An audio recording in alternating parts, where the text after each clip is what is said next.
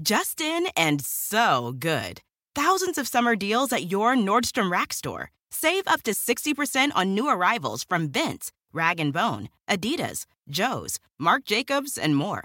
Great brands, great prices every day at Nordstrom Rack. But hurry for first dibs. Get your summer favorites up to 60% off at Nordstrom Rack today. Great brands, great prices. That's why you rack. A lot can happen between falling in love with a house online and owning it, between imagining living there and breathing in your new home for the first time. Having an advocate who can help you navigate the complex world of financing, inspections, negotiating, analyzing the market, and talking through any anxieties that may pop up, that can make all the difference. That's what the expertise of a Realtor can do for you. Realtors are members of the National Association of Realtors and bound by a code of ethics, because that's who we are.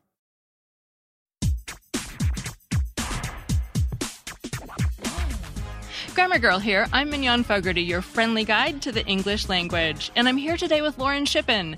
I'm a fan of her podcast, The Bright Sessions, which tells the story of teens and young adults with special abilities like mind reading and time travel. She has a spin off podcast with Luminary called The AM Archives, another new podcast with Radiotopia called Passenger List, and she's working on an audio project with Marvel and Stitcher. And not only that, she also has a novel out based on some of the characters in the Bright Sessions. That book is called The Infinite Noise, and she's in the middle of her book tour right now. So, Lauren, welcome to the Grammar Girl podcast, and thanks for taking the time during what I know must be an especially busy week. Thank you so much for having me. It's so good to talk to you. You bet. Did I miss anything in your in my introduction? You have so much going on. no, it was it was uh it was nice and a little scary to hear all of those things listed. it's been a busy year. yeah. So before we dig into the talking about writing, a first book tour is such an exciting thing. What's been your favorite part so far? Oh gosh, I think uh, it's been meeting the people on the book tour, um, both meeting other authors that I've been in conversation with, and then also um, some podcast fans. I got to meet one of my favorite fan artists who's been doing art for the Bright Sessions and the AM Archives for years in person for the first time. So that was really, really thrilling to finally put a to put a face to all the amazing art talent that uh, he puts online. That is so neat. And uh, it's such a neat thing I see with like fiction podcasts that fans do make art, and that must be thrilling. It really is. And I one of the beautiful things about audio fiction is that you don't really establish what people look like. And so there's so many different interpretations of what the characters look like and, and it ends up being a broad range of of character depictions in the fan art, which I always love seeing how fans interpret um, what people look like. Yeah. So, okay, so I believe you started the Bright Sessions completely on your own, like by yourself, and then you started bringing on more writers as it got popular. Is that right? Yeah, so actually, um, I brought on a sound designer about halfway through season two, uh, episode 17 of the podcast, but didn't bring on any additional writers until we were wrapped on the main series and going into bonus episodes in our spin off, The AM Archives. So for 56 episodes, I was the, the sole writer and creator of the show um, and did that in about two and a half years. So it was, it was pretty, pretty intense. And then I realized that I did not necessarily want to carry the, the burden on my own anymore. right.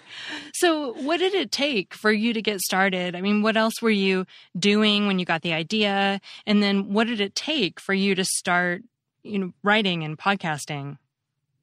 I was actually acting at the time. I was doing kind of the classic actor LA thing where I was working at a restaurant and, you know, taking odd jobs and just kind of getting frustrated with the audition process and the fact that I was in a career where I could control so little of my future because it's all dependent on you know these random factors uh, as you're auditioning. You can do a great job and then you're just a little bit too tall or a little bit too short or you know not the right hair color. And uh, I, I also was getting frustrated with a lot of the scripts that i was reading that i was auditioning with because you know as a 20 something woman who's just starting out there's a lot of roles that are just the the girl next door or the love interest for the male lead and not really complex flawed interesting female characters that i wanted to play. So uh, i decided to try and write something for myself as just a creative exercise and to give myself something to act in. And i was listening to the podcast welcome to night vale at the time which is one of the biggest fiction podcasts and kind of the, the first one that really started this this new wave of audio fiction in America, and that's one person. Um, one one voice and two writers and beautiful music and it's so incredibly compelling and I, I remember listening to that and you know having this idea in my head of of this this character who I end up playing in the podcast, Sam Barnes, who time travels when she has panic attacks because I've had panic attacks for my entire life and was going through a period where I was having them semi frequently and just thinking, what if this, you know, didn't suck so much in this particular way? What if what if I something cool happened when you know when I had a panic attack? What if I time traveled? Um, and, and thinking about that character and the story that I would want to tell with her, I realized that doing a, a podcast might be something I could control every aspect of and something I could do more or less by myself. And the really early iteration of the podcast was just going to be Sam talking about her experiences. And then I realized that the reason Welcome to Night Vale works with one voice is because you have Cecil Baldwin as that one voice, and you have Jeffrey Cranor and Joseph Fink's incredible evocative writing and Disparition's music, and it kind of is this lightning in a bottle combination. And that I had never written a script before, and I probably was not going to hit that lightning in a bottle combination by myself. uh, and so I decided to put Sam in conversation with with somebody, and I was thinking about who she could be talking to, who she could be telling her problems to. And then I thought that maybe it should be a therapist. And uh, from there, I just sat down and, and wrote the first episode, and then started to come up with more patients and think think about who else this therapist would be giving therapy to. And that initial first season was just the therapist character and then her three patients and three sessions each. So, total of, of nine episodes. And I, I wrote all of them. Uh, they were all about 10 to 15 pages and then reached out to some actors that I knew to see if they wanted to do it just for free. And I did all of the editing myself, all of the sound design. And um, it was, yeah, it was really just meant to be an experiment. And then we were having so much fun doing it that I just kept writing. Oh, that's fantastic. You must have great friends because all the acting is wonderful. I, I, I enjoy Sam, your part, but I enjoy all the other characters too. They're really amazing. Yeah, I'm really, really fortunate to know so many incredibly talented actors. About 80% of the original cast was was found in this one acting class that I was in in North Hollywood. Um, and it was just a, a wealth of really talented people who were kind of in a similar position where they were auditioning a lot and not getting a lot of work and were really you know eager to try something that they had never tried before. Every actor I've ever worked with has never been in a fiction podcast before, so it's been really fun to kind of discover that medium together.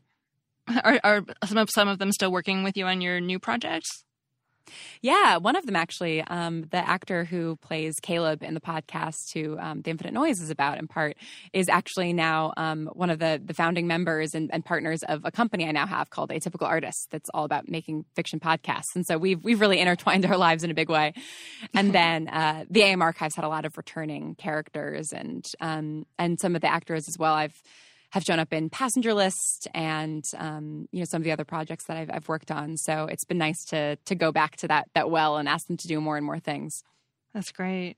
So as you like as you said, the story takes place through largely through um, the therapy sessions that the characters are having with a psychologist known as Dr. Bright. That's why it's called the Bright mm-hmm. sessions. And the characters' abilities, you've said, are at least partly genetic.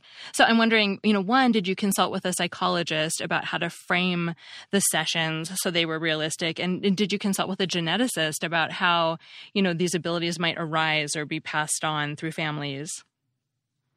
Yeah, I, I, uh, I'm lucky in that my older sister is a psychologist. Um, or, well, she's not anymore. She now works in humanitarian aid, but she has a degree in psychology.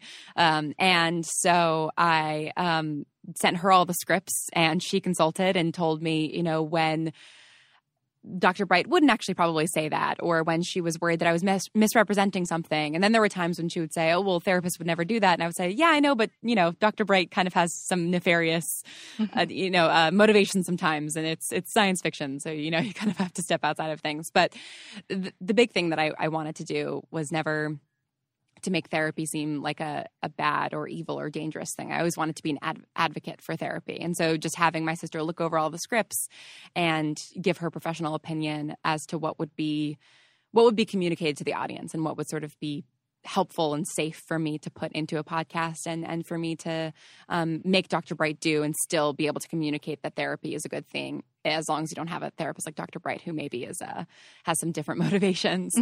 uh, I haven't gotten the, the geneticist question before. That's a really interesting one. I did not consult a geneticist, and honestly, took a lot of the the way that atypical genes work from the way that wizarding genes work in Harry Potter. Mm, uh-huh. that was a uh-huh. big influence of like it can just happen, you know, it can just happen in a in a sort of non-atypical couple, but then also if you have two atypical parents, you're more likely to be atypical, but you can still sort of be essentially a squib, you know, the the non wizards in in Harry Potter. Um, so that was sort of the the model for it. And actually, I went to um, a panel at Dragon Con, one of a convention in Atlanta many years ago, and I saw a geneticist speak about. I went to a couple of his panels. He did one panel about the Captain America Super Soldier Serum and what that would actually need to be in order to, to work and make a super soldier. And then I went to his panel on Harry Potter genetics and explaining exactly how that works and took a lot of notes. And so um, that was very helpful as well. Oh, that's super cool. So, okay, so I want to back up a little bit because I am curious what it was like going from, you know, writing something completely on your own, like you did the the first season, and and then starting to work with other writers as either I don't know what was it as a collaborator or a boss. Like, what what what was it like, and what were the the good parts and bad parts of suddenly not working alone? Yeah, my first experience writing with other people in, in audio fiction was actually Passenger List, because even though it just came out a couple of weeks ago, I first started working on that project in spring of 2018. And uh, that's not a project that I created. It was created by John Dryden, who's an amazing Peabody Award winning BBC radio drama writer. Um, and was a, listener of the Bright Sessions and reached out to me with this outline for this show and said, Would you like to write a script? And I said, Yes, of course, because I was such a huge admirer of his work. And when he sent me the outline, I ended up having a lot of ideas about the the story as a whole and the characters. And when we got on Skype to talk about the scripts that I wanted to write, I just kind of threw all these ideas at him. And he ended up really liking them and bringing me on as a co producer and co director. And so that was really interesting because it was John's vision and, and his sandbox that, that, I was playing in. But the other two writers on the show were in LA, and John was in London, and I live in LA. So even though he was he was the boss and you know everything was going through him, I was sort of acting as a as like a co-writer, co-collaborator for the LA team and um, editing a bunch of scripts, coordinating with writers, and really learning from John about how to to be a boss and how to edit other people's scripts and give notes and go through that whole process. So then, after that show wrapped, when we started going to pre-production for the AM archives, I asked three friends of mine whose writing I've admired for a really long time to be in my writing staff essentially and got to be a showrunner and, and run a, a writer's room for the first time, which was really, really fun and kind of scary because it's a world that has been so personal to me for so long and that I've had full control of and uh, have really immersed myself in for so many years that it was a little bit daunting to invite other people into that that space. Um, but they were, you know, three writers that I really, really trusted and really admired, and I had a vague idea of what the season would look like, but we all got together, you know, with the blank whiteboard and a bunch of coffee and and worked out the season and the character arcs and they brought new characters to the table and new ideas and it ended up being a really wonderful process and, and really making the show so much better. And now one of my favorite things to do is to to edit other people's scripts. I love helping a, a writer's script become more of themselves. I think that's the thing I've really learned in both giving and receiving notes. Um, and something that my book editor, Ali Fisher, uh, has also taught me because she is such a wonderful editor who makes me just the better version of of my writer self versus, you know, I think I think the inclination for a lot of writers giving notes to other writers is to give them a note about how they would write it not give them a mm-hmm. note about how they think that writer should write it. And so that's something that I'm still really figuring out for myself and making sure that when I'm giving a note, I'm not trying to assert my own voice onto a writer's script, which was something like the AM Archives was a little bit trickier because it's in the Bright Sessions universe. So it does somewhat have to be in my voice in the sense that it has to be in the voice of the universe that I've established. So that was a really good training ground for me as as a boss to balance those two things after doing passenger list where I was always trying to make sure it was I was giving notes that aligned with John's vision, and not my own, which was, you know, really wonderful to do. And, and John had such a strong vision for that show that he made it really easy. And then to balance that with needing all of the AM archive scripts to still sound like they were coming from the same the same universe. Um, but you know the the best thing is just hiring people who are really really good, so you don't really have to give them that many notes in the first place. Justin and so good. Thousands of summer deals at your Nordstrom Rack store. Save up to sixty percent on new arrivals from Vince, Rag and Bone, Adidas, Joe's, Marc Jacobs, and more. Great brands, great prices every day at Nordstrom Rack. But hurry for first dibs. Get your summer favorites up to 60% off at Nordstrom Rack today. Great brands, great prices. That's why you rack. There are any number of reasons you might consider selling your home to move closer to family, live within a smaller budget, or just wanting a change of scenery. Whatever your reasons, having to figure out all the various housing market trends in your area may not be what you signed up for. That's where an agent who is a realtor comes in Realtors have the expertise to help you find the right price and navigate the process to sell your home in a way that's right for you. That's who we are. Realtors are members of the National Association of Realtors. Remember the frustration of trying to memorize vocabulary and grammar rules only to find you couldn't actually use the language in real life? Well, there's a better way to learn. Rosetta Stone is the most trusted language learning program with millions of users learning 25 different languages, and you can get it on your desktop or as an app on your phone or tablet. Rosetta Stone immerses you in many ways with its intuitive process. It's really different. You pick up the language naturally, first with words, then the phrases, and then with sentences. Plus, with Rosetta Stone's true accent feature, you'll get feedback on how well you're pronouncing words. It's like having a personal trainer for your accent. Don't put off learning that language. There is no better time than right now to get started. For a very limited time, Grammar Girl listeners can get Rosetta Stone's lifetime membership for 50% off. Visit rosettastone.com slash grammar. That's 50% off unlimited access to 25 language courses for the rest of your life. Redeem your 50% off at rosettastone.com slash grammar today.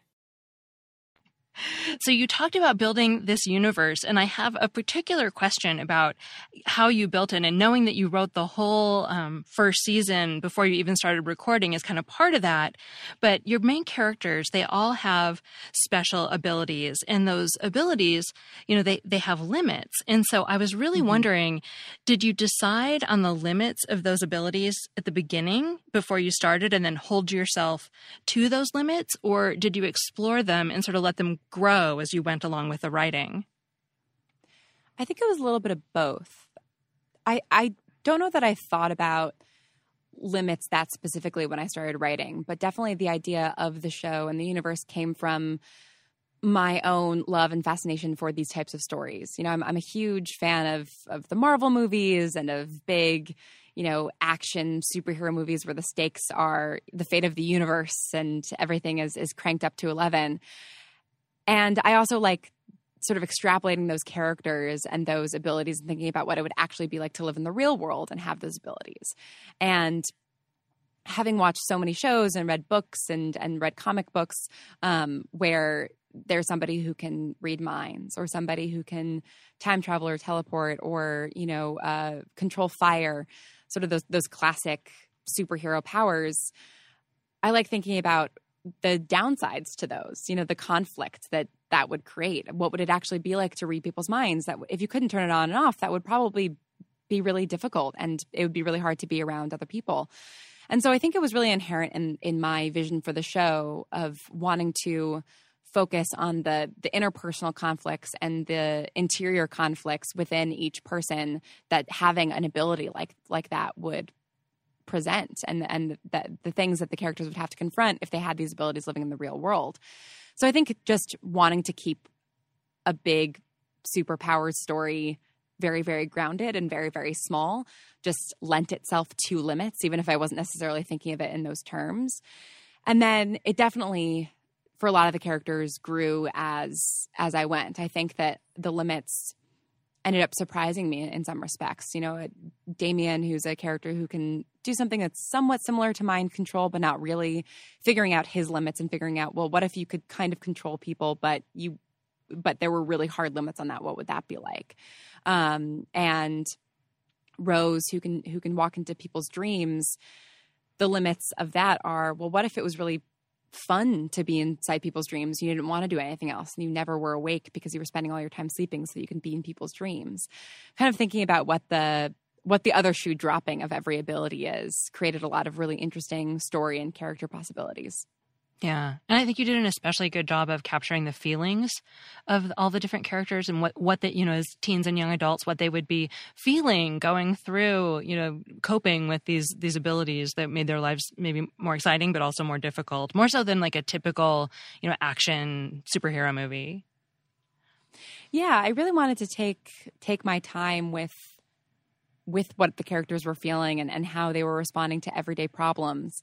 And the mundane problems, especially for, you know, teens and, and younger people when the mundane problems already feel so big because, you know, you're not really regulating your emotions yet and, and everything seems really, really high stakes.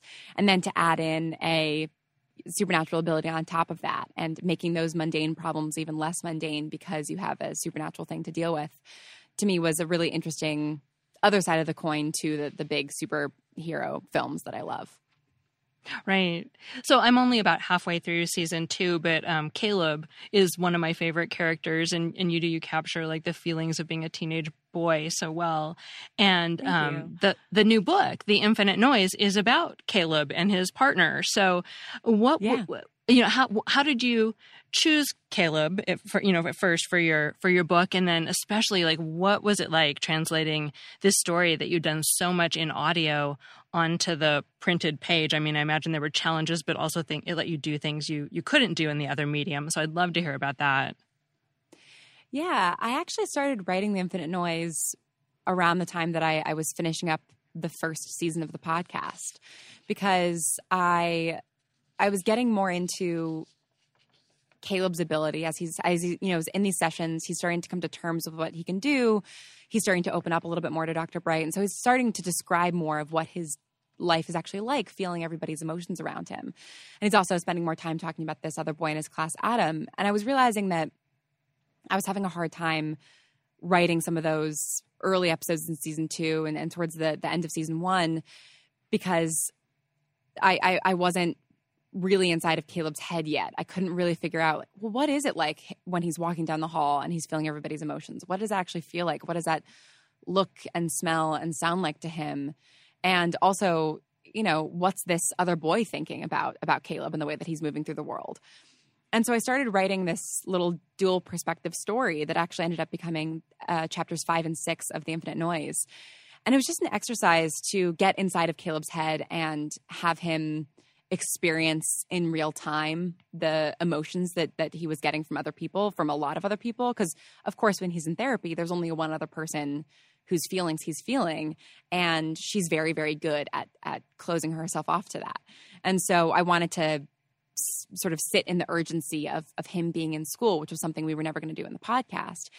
And then i also wanted to see adam's side of the story um, especially once I realized that the two of them were going to fall in love and that Adam was going to become a much larger part of Caleb's life. I kind of wanted to understand what Adam was thinking about Caleb before they actually connect. And it really was just meant to be an, an exercise and i shared it with the actors as, as you know some some more information that they could take for their characters and then sort of put it aside for for a year uh, and then when i was talking to my book agent matthew elblonk he was asking you know what i had been thinking of in terms of Bright Sessions novels. And I said, well, actually, you know, I have some ideas for some adult novels, but I love YA romance. And I have this little bit of a story that I started a couple years ago that, you know, I, I keep thinking about and, and we'll go back and revisit sometimes when I need to get into Caleb's headspace. And that ended up becoming The Infinite Noise. Um, and it was, it was really fun to track over a lot of the same events as the podcast. There were definitely some things that made it challenging because I think a lot of writers, especially when you're writing something serialized and ongoing and you're kind of putting out the railroad track in front of the, the moving train, there's always things you look back on that you think, oh, I wish I had rewritten that, or I wish I had, you know, done that a little bit differently. And with the book, you have that opportunity, sort of, but I wanted to not stray too far from canon. And so I had to, you know, confront some things that I had done in the podcast that maybe I wasn't super happy with, or some timeline things that didn't quite hold up after the fact that I had to sort of, you know, shoehorn in. There were a couple moments I painted myself into a corner on mm-hmm. on things like that. But for the most part, it was just really fun to explore the stuff that happens outside of the therapy room. So, you know, all of the the lunches that Caleb and Adam have and the first time that, you know, Caleb realizes that he has feelings for Adam, the first time they kiss and the Sadie Hawkins dance where Caleb gets into a fight. All of those things that Caleb talks about in therapy but that we don't feel or see the urgency of because we're not in the moment with him. It was really fun to explore those and get to actually put those down on paper and get both of their sides of the story on them. Yeah. So uh, people always want to know how a writer uh, gets an agent in a book deal. So how did that all come about for you? Yeah, um, I it was all the podcast. Um, so Matthew, my agent, reached out to me, and a couple of you know different folks had reached out to me who listened to the podcast and were curious if I had thought about adapting it to another medium um, or to books specifically and you know, I, I talked to some folks and um, and sort of mentioned that I loved YA, and there wasn't really interest, and we didn't really connect.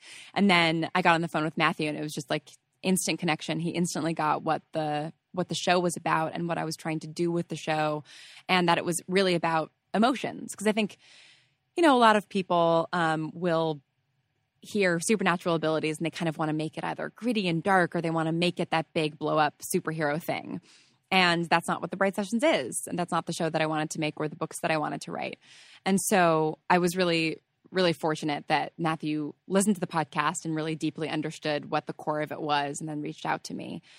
And then from there, you know, uh, like I said, I, I gave him these pages of this of this th- thing that I had written a, a few years prior and he had some notes on it and, and we had some ideas and I wrote more of it. And then we talked about what other characters I would want to explore, um, or if this could be a series. And I said, well, you know, there's stuff that I want to do with Caleb and Adam strictly in podcast form. So I don't know that it would necessarily be like a sequel or like a trilogy of just Caleb and Adam. Uh, but I would kind of like to explore these other characters. And so I, I wrote um, a you know rough summary and outline for a book about Damien, who's one of the main antagonists, a prequel about him and who how he becomes who he becomes, mm. and then Rose, that dreamwalking character and put it all together into a proposal and and sent it out. And you know, um, Matthew's an amazing agent and did so much of the, the sort of shopping around and discussing and uh, then told me that that team was interested in being a huge Tor fan. It was it was a very very easy choice to make. awesome. So it was all about the podcast and the podcasting world has gotten so big. I mean, you started this years ago and I really only heard about it, you know, started listening maybe, you know, 4 or 6 months ago.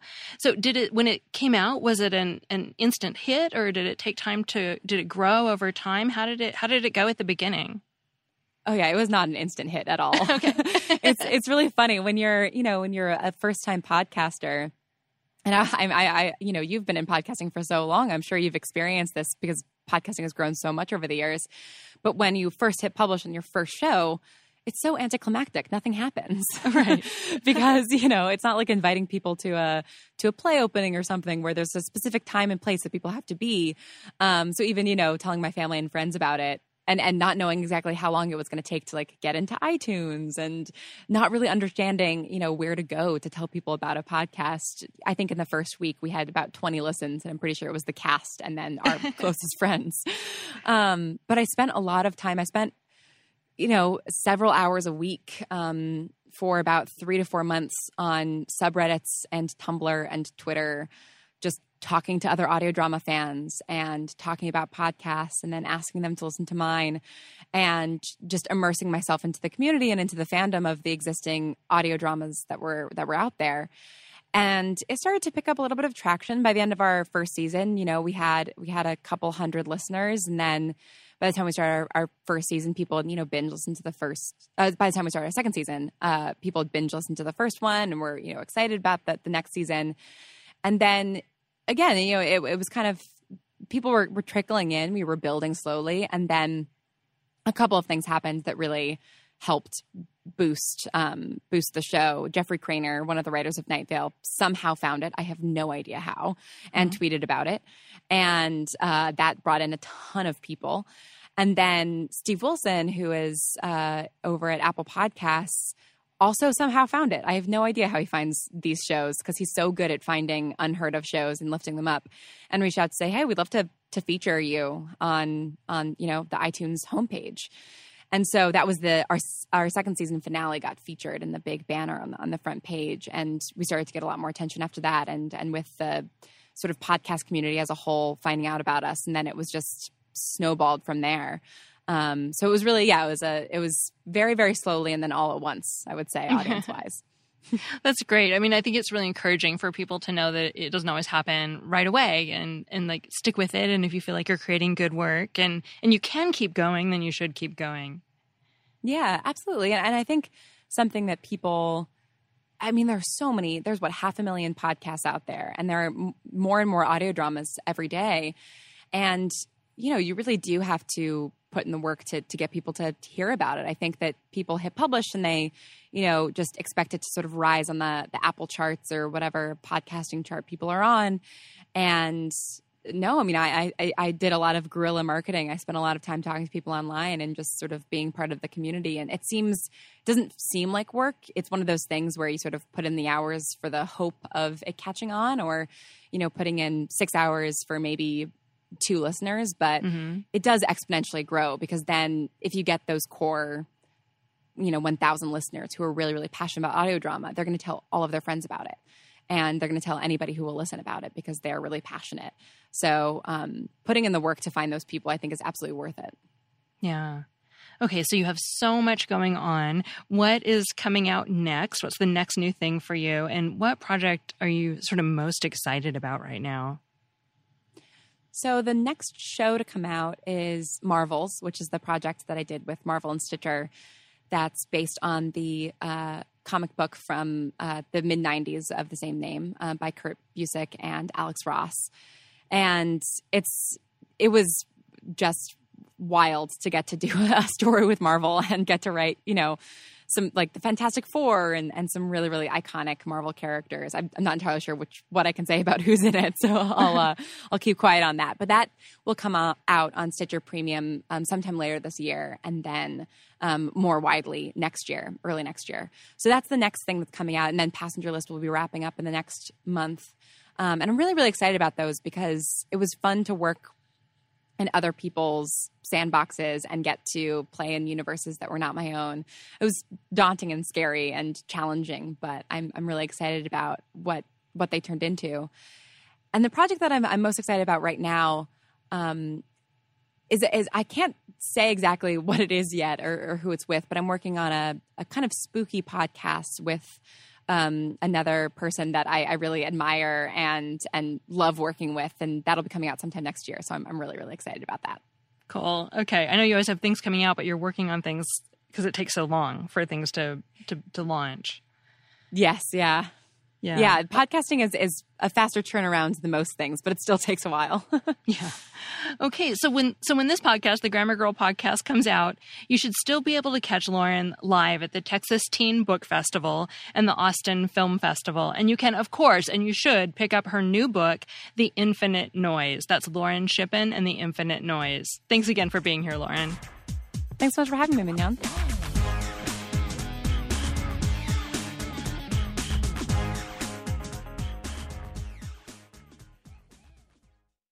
Who doesn't love a classic chocolate chip cookie?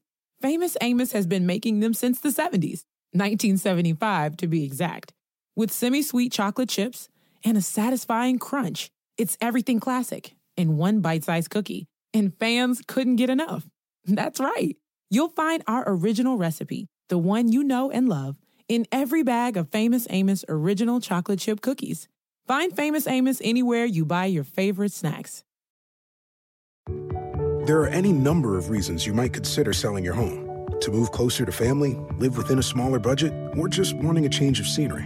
Whatever your reasons, having to figure out all the various housing market trends in your area may not be what you signed up for.